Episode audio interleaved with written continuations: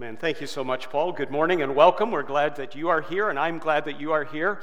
And I hope you've already enjoyed the time when we've been able, in uh, musical worship and in prayer, uh, just lift our hearts before the Lord. And I appreciate those who have helped lead us to see Christ high and lifted up in this place um, because our focus is upon the Lord Jesus Christ and all that he has done for us. And uh, God speaks to us through our worship and God speaks to us through the Word. And now it's our privilege to share some time together in the Word of God. Both during and a few weeks after the 2012 Summer Olympics in London, England, gym membership in North America increased by 15%. Why, during that kind of four week period, did so many people in North America run out and buy a gym membership? Well, they saw these incredible athletes on television and thought if I get a gym membership, uh, if I actually go to the gym, by the way, only 5% of people who buy a gym membership ever go to the gym more than one time in a calendar year. Says something about our culture, doesn't it? But doesn't it sound impressive to say your friends, I have a gym membership? kind of useless unless you use it. So, why did so many people during that time period run out and buy a gym membership? Again, they saw these athletes and thought, if, if I go to the gym and I get in shape, and I'll probably never make it to the Olympics, but at least I can, I can be like these incredible athletes. They wanted to imitate these incredible athletes that they saw on television. Uh, growing up, when I was young, a hockey night in Canada basically was only on Saturday night. Some of you remember that. It always started at 8 p.m., and uh, especially as a young child, I was only allowed to stay up and watch the first period. Wasn't that a drag? but I grew up watching players like Ken Dryden, uh, Tony and Phil Esposito, uh, Mike Bossy, uh, later on, uh, Wayne Gretzky, Darryl Sittler of the Leafs. Uh, they, they were the players that we enjoyed watching on Hockey Night in Canada. And on Saturdays during the day, before Saturday evening, the, my older brother and I and the kids on our street, the boys, we would grab all of our hockey gear. And my parents didn't want us playing on the street. They thought that wasn't fair to the cars. So just around the corner from our house was the public school. Parking lot was clear on Saturdays all day. And uh, we would go from morning right up until dinner time. We'd forget to go home for lunch.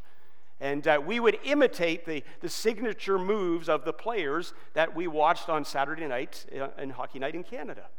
Uh, we'd always uh, take turns picking our favorite team, and so on Saturdays, often someone would pick the Toronto Maple Leafs and someone would pick the Montreal Canadiens. And uh, those two teams would play one another. And you know, as it says in the book of the Ecclesiastes, there's nothing new under the sun. Whenever Montreal and Toronto got picked, guess who won? You're right, it was Montreal. Nothing new under the sun. Sorry for the Leaf fans sitting out there this morning. We live in a world full of imitation. And as we continue our focus uh, today on the, the gospel, uh, our focus today is on the gospel and our character. And for those of you here today who are followers of the Lord Jesus Christ, we should be striving as we think about the, the life giving, life saving message of the gospel that's brought us to repentance and faith in the Lord Jesus Christ. We should be challenged in our thinking as a disciple, as a follower of Jesus, to strive to live out a life that is truly worthy of imitation. And this morning, we need to ask ourselves two questions when we think about imitating uh, the gospel, when we think about uh, being an imitator of the Lord Jesus Christ. Number one is this Is my life as a follower of Jesus truly worthy of the gospel? Philippians 1:27 Paul says whatever happens conduct yourselves in a manner worthy of the gospel. And Ephesians 4:1 he also says I urge you to live a life that is worthy of the calling that you have received. Question number 2. What do I need to guard to ensure that I am living a life that is truly worthy of imitation? Listen to what the apostle Paul says in 1 Corinthians chapter 11 verse 1. This is a very challenging verse. It's a very bold statement by the apostle Paul as he spoke to the church at Philippi. He says this, or the church at Corinth, "Follow my example as I follow the example of Christ." Follow my example, Paul says, as I do what? As I strive to follow the example of the Lord Jesus Christ. Now, you may be sitting here this morning and you hear that verse and you think of the example of Christ and you say, I do not yet know Jesus Christ as my personal Lord and Savior. So I cannot set an example for others to follow. And if that is you here this morning, I would say to you today, today can be a day of salvation for you. You can start from this day and begin to live a life that truly is worthy of the gospel because you come to that place in repentance and faith, believing that Jesus Christ died on the cross to pay the full price for all of your sin. See, in the book of Romans, we read this it says, For all have sinned and fall short of the glory of God. None of us here today are exempt because we are all sinners in the sight of God. And then Romans 6, verse 23, the first half of that verse, it's bad news. It says, The wages or what we deserve to be paid for our sin is death. And the Bible makes it very clear that death is eternal separation from God in a place called hell. That's the bad news. Thankfully, it doesn't end there, and there's good news. And that's really what the gospel means as we talk about the gospel. It's good news. The wages of our sin is death, but the gift of God, a free gift offered to everyone, is eternal life through Jesus Christ our Lord.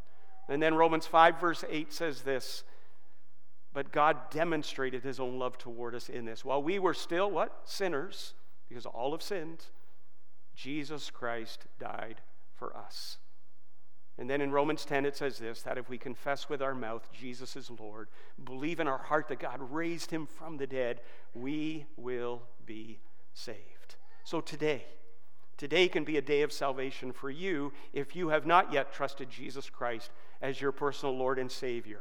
And many of us here today would be glad to talk with you and answer questions that you may have what it means to come to repentance of sin and faith in the finished work of Jesus on the cross. And then you can say, Follow my example as I follow the example of Christ.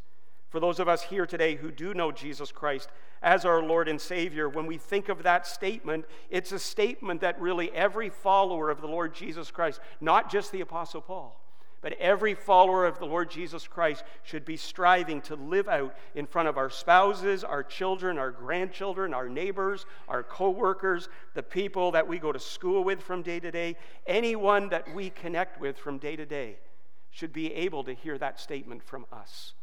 Now, does any of us do it perfectly every day? Absolutely not. Because even as those who've come to repentance and faith, we are sinners who've what? Been saved by God's grace.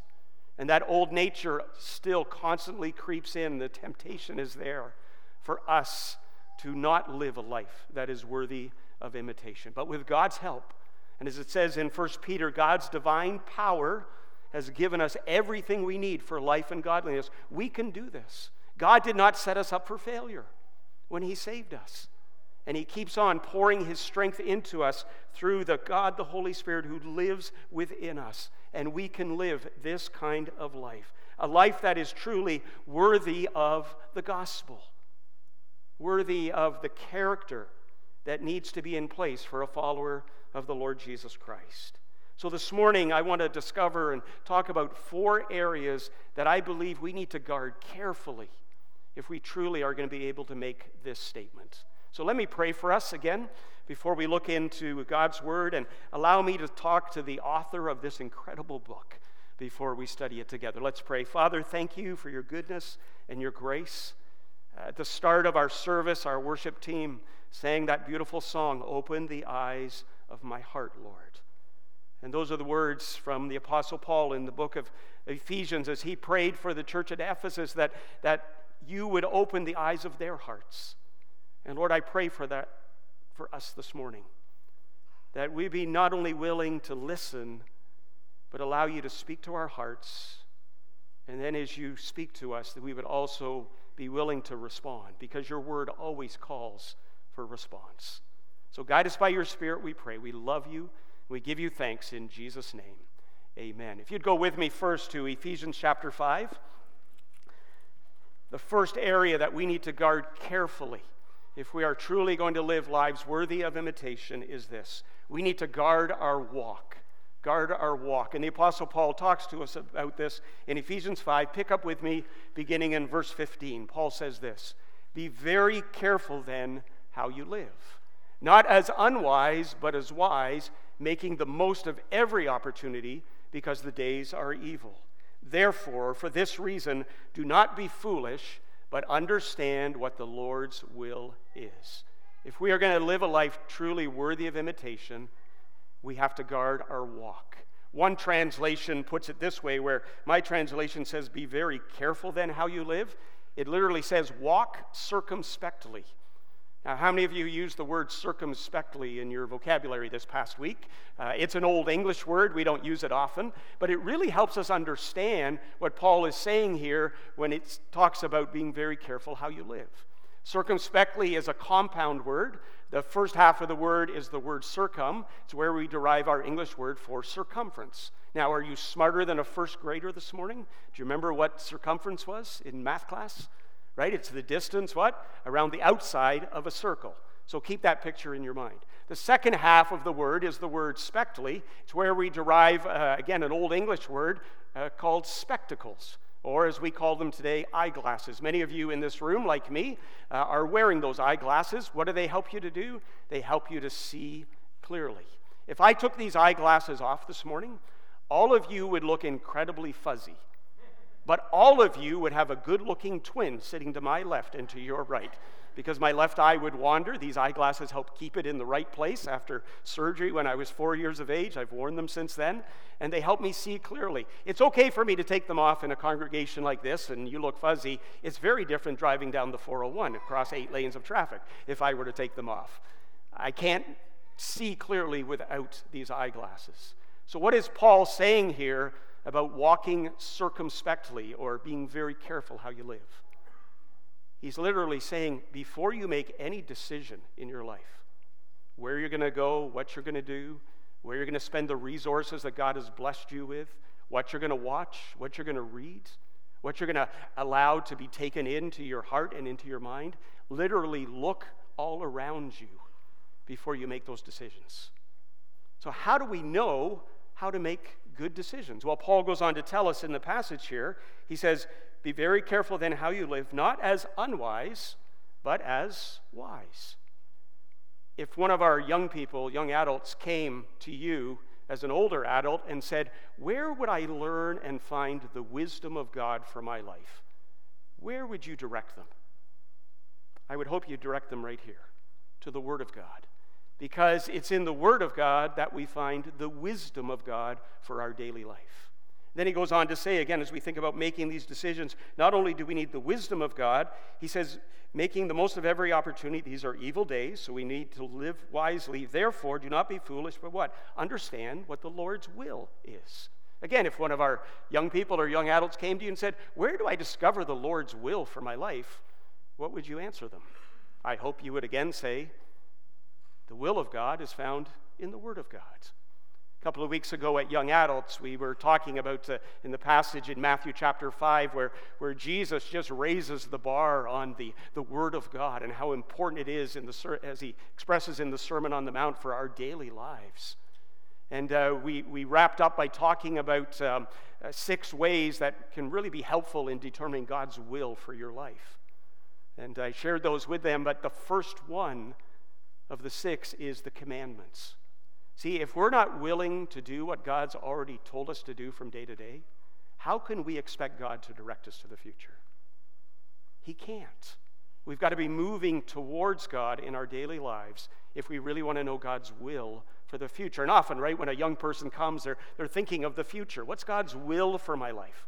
And they're going through a time in their lives where there's a, a lot of big decisions that they're going to be making about education, uh, maybe about marriage, uh, career, all those things, huge decisions at that age and stage of life. But unless any of us are willing to do what God's already told us to do from day to day, He cannot direct us towards the future. So again, we find the wisdom of God in the Word of God, we find the will of God in the Word of God. And that's why we all need to be students of the Word of God.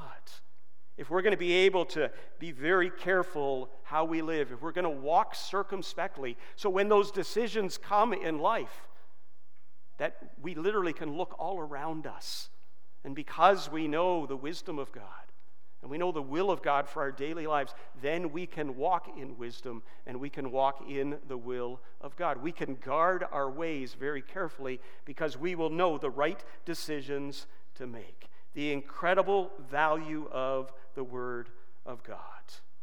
Spurgeon said this train up a child in the way they should go, from the book of Proverbs. And then he adds this, but be sure to go that way yourself set the example for those who are coming up behind you, and especially for, for parents of young children and teenagers. Do all you can, and your kids will know you won't do it perfectly, but do all you can by way of example to guard your ways so that they see the example of the Lord Jesus Christ in your personal life as you live out your faith. When I think of the value of the Word of God in my life, uh, I call it the safety of the backyard fence. Uh, as I've shared before, we immigrated from England when I was four years of age. We lived in Brampton in a one bedroom apartment for a couple of years. And then my parents were able to scrape down a down payment of $1,000 to buy a $21,000 brand new house in Georgetown, a neighboring community uh, west of Brampton. And when we moved into that house, it had a huge backyard. In contrast to backyards today, it was a huge backyard. And uh, we loved playing in the backyard. But the first thing my parents did when we moved in that summer was they put a six foot fence across the back of the yard. And then they put four foot fences down the side with four foot fences up to the side of the house with gates. Why all these fences? By the way, they put up four foot fences because those were the days when people actually talked to their neighbors over the fence. Today, what do we do? Small yards, big fences. people don't communicate anymore. But, anyways, we had this huge backyard to play in. But why all these fences? Was it to take away our fun at that point as a six year old and a nine year old? No, it was to keep us safe. Uh, a couple of years after moving into that house, our neighbors, whom we knew really, really well, uh, not only had they already put up fences around their yard, and we shared one of those fences, they also put in an in ground swimming pool. And then they put a fence around the swimming pool with a gate with a lock on the gate. Don't you love it when your neighbor puts in the in ground swimming pool and you get to enjoy it on occasion? Well, why all these fences in their yard? Again, it was to keep us safe. It wasn't to take away our fun. And I've realized as long as you and I strive to live within the parameters of the backyard fence of the Word of God, and this is what it provides for us, it gives us the parameters for us to live our lives as followers of the Lord Jesus. As long as we stay within the parameters of God's word, we have nothing to be concerned about. As boys, it's when we went over the fence, is when we got ourselves into trouble. Look at the word of God that way in your life. And if you're truly going to be able to guard your ways, you need to know the truth of God's word. 1 Timothy 4:16 says, Paul says to, to young Timothy, watch your life and your doctrine carefully. Not just what you believe, but also how you behave by way of example. And Paul, uh, as Timothy was a young pastor, Romans 16, verse 19, be wise about what is good and innocent about what is evil. You don't have to know what is evil in order to avoid it. You just need to know what's good. And then when evil it, presents itself, you'll know exactly what to do because you know what is good. Where do you find out what is good and right? It's again, I take you back to the Word of God. I so appreciate our pastors and others who preach here that the focus is on the Word of God. So important for us. And so you need that in your personal life as well as you dig into the truth of God's Word. And as our young people wrestle with the future, and it's okay to wrestle with the future, it makes you stronger. But thankfully, we have others who can come alongside and provide counsel and advice. And my, one of those six things is seek counsel, not just the commandments, but seek counsel. But as you seek counsel from others as a young person or a young adult, uh, make sure, don't just take them for their word Make sure their counsel always lines up with the Word of God. And then you know it is good and godly counsel for your personal life. And often I know as parents, and we went through this ourselves, that when our children were growing up, and you're kind of wondering, what, what are my kids going to do with their life, right? Do you ever think about that as a parent? You know, even when your kids are young, what are they going to do with their life? And you know what? I would say to you this morning something I had to learn. You don't have to worry about what your kids are going to do. You really don't. All you need to be concerned about is who they're going to be as a follower of Jesus. And again, do all you can by way of example so that they see Jesus in and through your life and they see the reality of your faith being lived out. And the Bible says clearly the steps of good men and good women are ordered by the Lord. So do all you can as a parent, and those of you who are grandparents and are investing, or even great grandparents, do all you can to help them be a good man or a good woman for God. And then what does the Bible say? It's a promise. The steps of good men and good women are ordered by the Lord. Number one, to ensure our lives are worthy of imitation, we must guard our ways. Number two, we find in the book of Ephesians, if you go to Ephesians chapter 4, we need to guard our words. We need to guard carefully the words that we speak. Ephesians 4, verse 25. Paul again says this to the church at Ephesus, verse 25 Therefore, each of you must put off falsehood, speak truthfully to your neighbor. Why? We are all members of one body. And then in verse 29, do not let any unwholesome talk come out of your mouths, but only what is helpful for building others up according to their needs, that it may benefit those who listen. And then back in uh, Ephesians chapter 4 and verse 15, instead, speaking the truth in love. There are so many references throughout the scriptures related to our words our vocabulary. And as I encourage you to be a, a student of your word of the word yourself, uh, pick the next month that has 31 days and read through the book of Proverbs if you're looking for something to read through. 31 chapters, one chapter a day. And as you go through the book of Proverbs, I guess the next month with 31 days will be the month of July, good summer reading. As you go through there and you see all the wisdom of God in those verses, just highlight the verses that speak about our words, our vocabulary, our speech.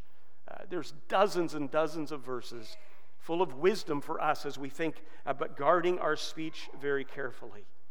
Uh, James 1:19 says, "Be quick to listen, be slow to speak, quick to listen, slow to become angry.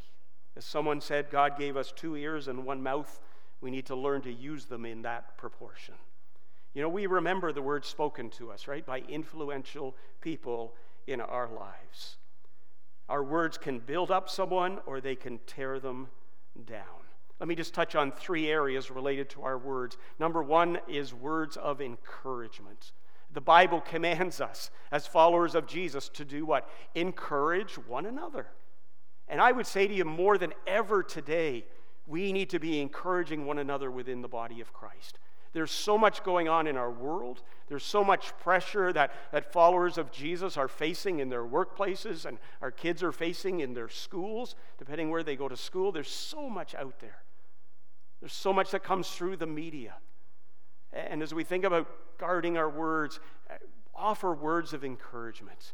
When you see a young parent doing something right with their little children, encourage them. Remember when you were that age and had little ones and how far encouragement goes. When you see a teenager or a young adult doing something right, encourage them. Because there's a lot in our world to beat them down and discourage them come alongside and say, you know what, I really appreciate how you handled that situation. I appreciate you stepping in and, and helping in that situation.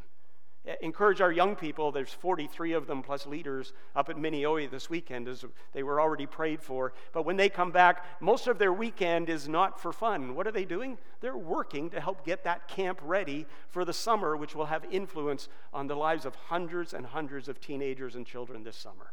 They're doing a small part to help get it ready. Praise God that they've gone. And yes, they'll be encouraged and challenged through the word, but also they are serving the Lord and working hard. So encourage them when they come back. Let them know, hey, I'm glad you went and appreciate the work that you have done. Who knows how God will use that in their lives in incredible ways. Build one another up in the body of Christ. Words of encouragement. I think back to my years, especially as a teenager and as a young adult. And uh, the church that I went to at that point, as I've shared before, I ended up going there through riding on a Sunday school bus and got involved then in junior high and then in senior high. Uh, the church was a good sized church, but it, we didn't have a youth pastor. but we had a group of dedicated adults who loved teenagers for Jesus. And you know what? That kept me going back. They encouraged me in my young faith. They, they, they supported me. They prayed for me. We had small group leaders who, who were in regular contact. And so when you were going through something challenging and they were aware of that, they would reach out to encourage and say, How did it go? I was praying for you. Or they knew you had a big math exam and they were just there praying and they would follow up with a call. Or maybe they came and had time to come to one of your sporting events just to be there on the sidelines to watch and to encourage. And I'm so grateful for that. I was preaching at a church in Kitchener back in March with a worship team from our school, and there was an older couple sitting in the audience, and I knew they went to that church, but they were two of those youth sponsors who gave all kinds of dedicated time to pour into my life. And I am so thankful for that. Even have a couple of friends visiting here today. They weren't youth sponsors, they were part of that home church, though, there in Georgetown. And you know what? They so encouraged me, and they still do. And I know they still pray regularly for my family. When you've had those kind of people in your life, just reach out and say thank you. And encourage them and say, Thank you for praying. Thank you for supporting. Thank you for loving me for Jesus. Words of encouragement. We live in a high tech society and we appreciate high tech. Lots of good things, lots of bad things, but lots of good things about high tech. And I, but I would say to you today, more than ever before, especially post COVID, in a high tech society, we need more high touch personally into the lives of people. And so, speak into one another, encourage within the body of Christ. Those that are serving the Lord on the front lines of our church, elders, pastoral staff, those who are serving with our youth and our children and in our office, encourage them as they serve on those front lines. And not only with your words vocally or with a, an email or a Facebook message, those are all good, but take the time every once in a while to buy some of those little note cards and get them cheap at the dollar store. And just take some time by hand to write legibly so they can read it. And then either mail it to them or put it into their hands. That just goes a long way to encourage people. Number two, words of discipline. Paul said, Speak the truth in love, but speak the truth. And Jesus even modeled this for us. The woman at the well, did he was he loving in the words that he shared with her? Absolutely. He could have torn a strip off her. He didn't. But he did speak truth into her life, and it changed her life forever. The woman who was caught in adultery, again, Jesus could have said things very differently. But he did finally say to her, after all the, the accusers left, because no one could cast the first stone, no one was without sin. What did he say to her? Go and sin no more. He spoke truth, he did it lovingly. And I believe we do a terrible disservice to one another within the body of Christ if we see a brother or sister in Christ who is struggling in sin and we do not come alongside kindly and lovingly, but speak the truth, not our opinion, but the Word of God into their lives. Is that hard to do? Absolutely. But we need to be able to do it. And often it comes out of relationship with the person you have. And you pray earnestly when you go. One, you've looked at yourself first, as Jesus reminds us in Matthew chapter 7 take the beam out of your own eye before you can do that delicate spiritual surgery, that speck of dust in your brother or sister's eye. You got to do that first, and then go with a lot of prayer and pray that God the Holy Spirit is already at work and they are delighted that you've come to speak truth into their lives. Again, not everybody responds that way, but come the right way and speak words of discipline. And then, lastly, words of direction to instruct and to help and lead those who are already doing and striving to live out God's will. Number one, a life worthy of imitation, guard our walk. Number two, guard our words. Number three, we have to guard our work. Turn over with me to Second Thessalonians chapter 3. Again, I encourage you, uh, maybe then take the month of August and go through the book of Proverbs all over again. And take a different color highlighter and highlight all the verses that speak to us about our work, about laziness, about being slothful. There's all dozens of verses in the book of Proverbs related to our work ethic. Paul says this in 2 Thessalonians 3, beginning in verse 6 In the name of the Lord Jesus Christ, we command you, brothers and sisters, Keep away from every believer who is idle and disruptive, does not live according to the teaching you received from me, For you yourselves know how you ought to follow our example. We were not idle when we were with you, Paul says, nor did we eat anyone's food without paying for it. On the contrary, we worked night and day, laboring and toiling, so that we would not be a burden to any of you. We did this not because we did not have the right to such help, but in order to offer ourselves as a model for you to imitate. Now, please understand there are times in, in many of our lives, maybe through unemployment, maybe through layoffs, that we just can't work the same. We understand that. But for the most part, God calls us to work. And where is your place of work? Maybe in the factory, maybe on the farm, uh, maybe driving a vehicle for your business. Uh, it may be in retail, maybe in an office somewhere. If you're a student, I would say your place of work is where you go to school every day, and maybe on top of that, you got a part time job. Uh, if you're a stay at home mom or a stay at home dad, that's your place of employment, that's your place of work.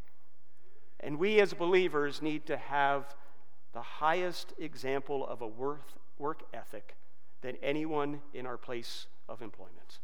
We, we need to set the standard, not, not to boast in ourselves, but because as followers of the Lord Jesus Christ, we want people to imitate our relationship with Christ and to have that high work ethic. You cannot phone in sick when you are not sick. One, it's wrong. and number two, it's a terrible example to your children or your grandchildren because they're going to think, Daddy stayed home today? Phoned in sick? I don't see him really being sick. Again, just set the standard. And I love what it says in 1 Thessalonians 4 11 and 12, very challenging verses. Paul says this Make it your ambition to lead a quiet life, to mind your own business, and to work with your hands, just as we told you. Why? So that your daily life may win the respect of outsiders, and so that you will not be dependent on anyone. Just by the way you do your everyday job, wherever your place of employment is, it sets an example for those who do not know Christ.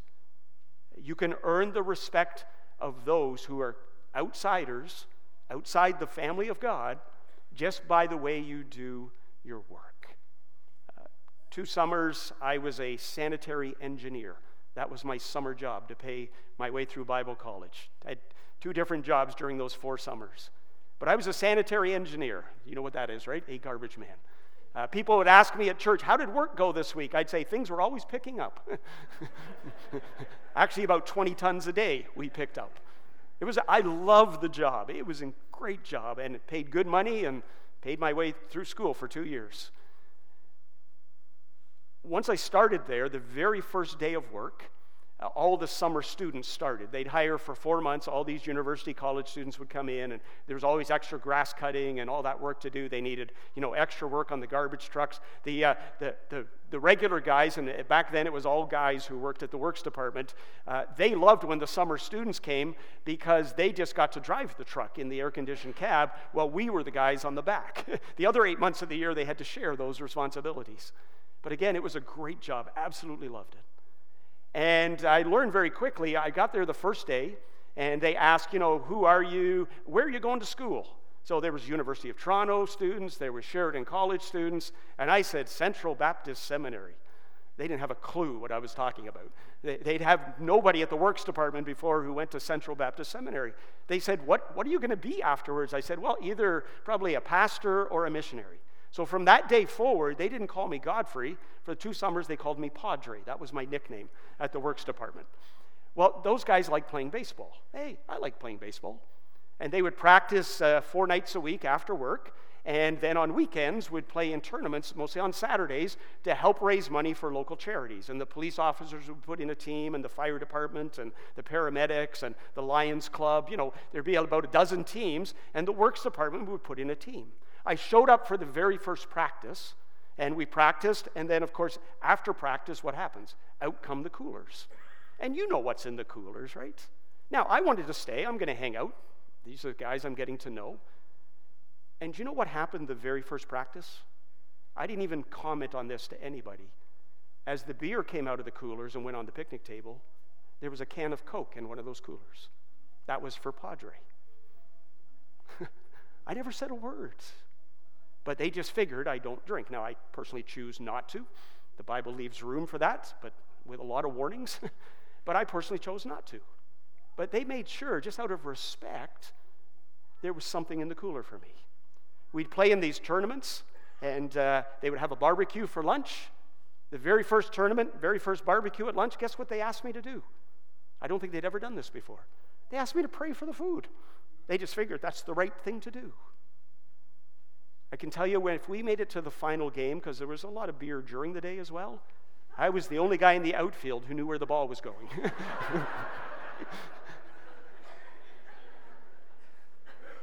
After I worked there and then I graduated from Bible college, I then spent two years in that same church that I basically spent all my teenage years in. I was a full time intern.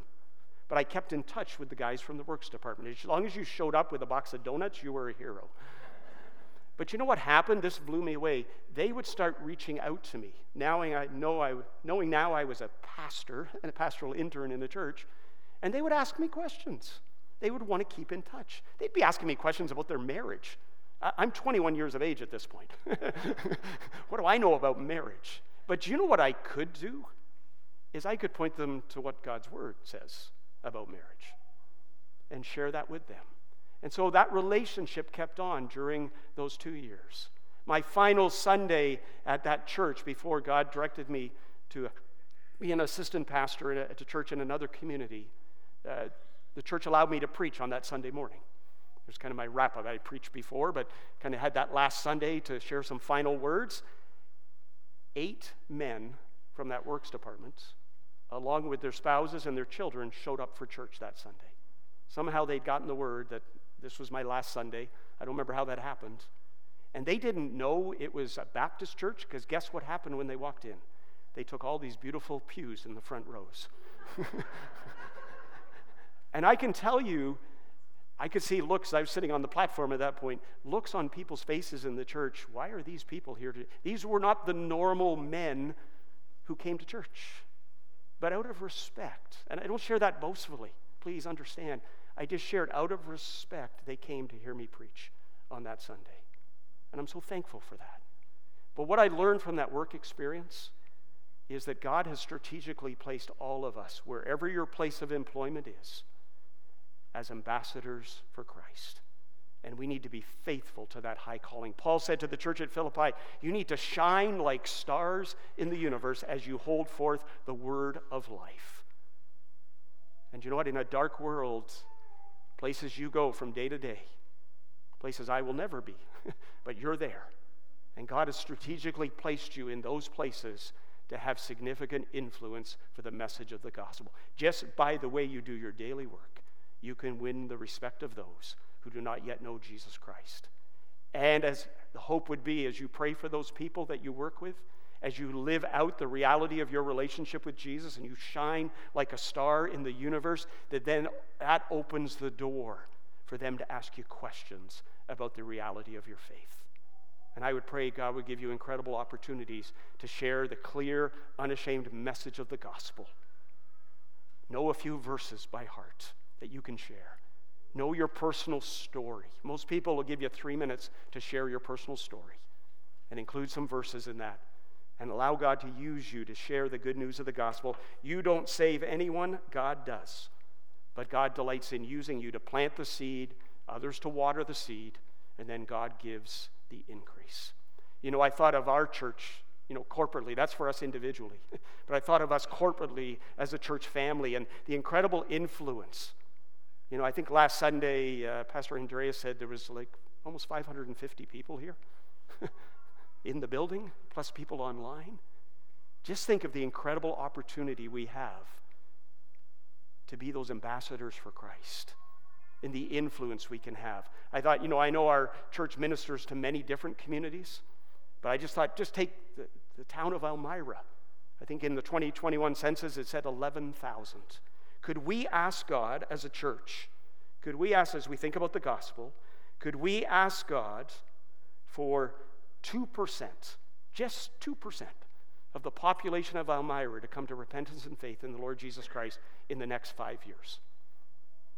Have you done the math already? How many people would that be? 220. Would that change our church? Absolutely. We already have some space problems.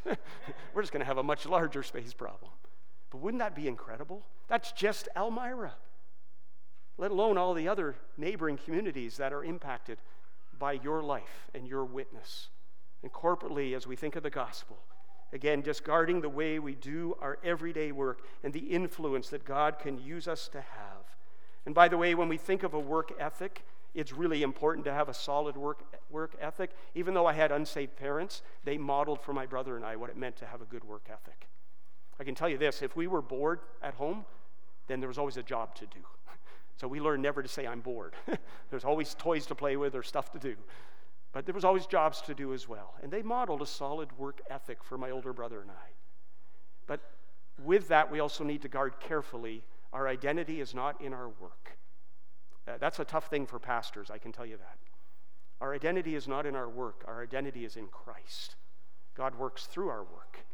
And that's why biblically we are commanded to take time to do what? To rest from our work.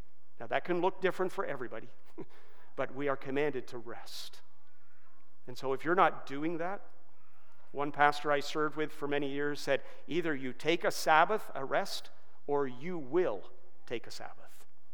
And it's far better to do it voluntarily, as God's commanded us to, than God to sometimes put us on the sidelines for an extended period of time. Often it's related to a health issue. Because God says, You're not resting, so I'm going to make you rest.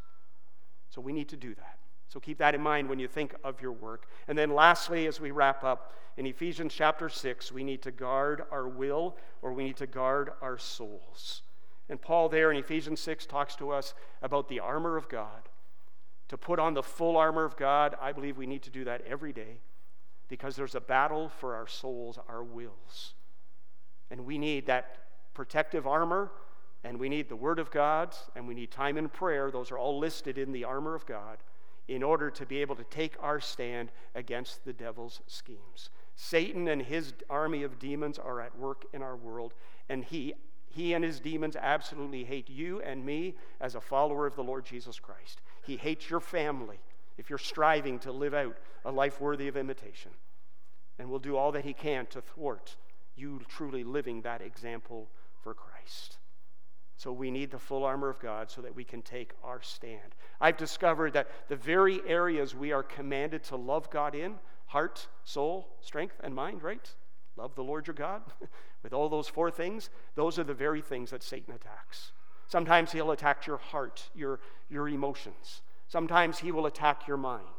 Sometimes he'll attack your body, your strength. We see that in the life of Job. Sometimes he'll attack your very soul. Sometimes he'll attack all four at once. He's very strategic. And so we just need to guard carefully our will, our souls, and we can't do that by ourselves. If we go into battle day to day without the armor of God, and having spent time in the Word of God and in prayer before we go out, then we can expect to be defeated. But again, God did not set us up for failure. He's given us what? Everything we need for life and for godliness, to truly live out a life that is worthy of imitation. So figure out a way that works for you to put on the full armor of God every day. And don't you love the verse that Jesus said, Greater is he who is what? In you than he who is in the world. The victory is ours. We can stand strong and we can go long in our journey with Jesus. Living a life worthy of the gospel, a life worthy of imitation. Can you say today, follow my example? as I follow the example of Christ. Let's pray together. Father, thank you for this time today. Thank you for the truth of your word. Lord, it is so uh, convicting, it's so challenging, it's so personal. And Lord, you know the heart of every individual here this morning and those watching online today. And Lord, I would just pray that our hearts are open to not only have heard the word of God today, but Lord, that we would desire and we would strive with your help to put it into practice every day. That truly, in our places that we go from day to day, and in our families, in our church family, that we truly live lives that are worthy of the gospel, that are worthy of imitation. Because character is what really counts. Thank you for this time. We love you. We give you thanks in Jesus' name. Amen. I'm going to invite the worship team to come. And we're just going to sing a song that's an older song, but uh, is very responsive. It simply says, Take my life and let it be, Lord, consecrated to thee. Men, you can't sing, Take my wife and let her be, okay? This is personal. Take my life and let me be. So let's stand together as we sing and allow God just to use these words of the song to uh, cement in your heart what we've heard from the Word of God this morning. God's mercy Present your bodies as a living sacrifice, holy and pleasing unto Lord, which is your act of spiritual worship. And be not conformed to this world, but be transformed by the renewing of your mind, that you may be able to test and approve the good, acceptable, and perfect will of God. Again, God does not set us up for failure. He's given everything we need for life and for godliness. And we can leave this place today as followers of the Lord Jesus Christ and we can say, God, help me to live a life that is truly worthy of the gospel, truly worthy of imitation. Let's pray. Father, thank you for this time. We love you. Thank you for your amazing grace. And Paul shared about that right at the start of our service. Uh, the grace of God that is shown in so many ways to us. And we leave this place with a desire to take that grace, the message of grace and mercy, to a lost world. And Lord, I pray you would help myself and help my brothers and sisters in Christ, amongst those who do not yet know Christ, as well amongst our brothers and sisters in Christ, our families, amongst our friends, to truly live lives that are worthy of the gospel, that are worthy of imitation. We love you. We give you thanks in Jesus' name. Amen. If we can help you with anything you have seen or heard this morning, we'd be delighted to chat with you afterwards. God bless you. Have a great day.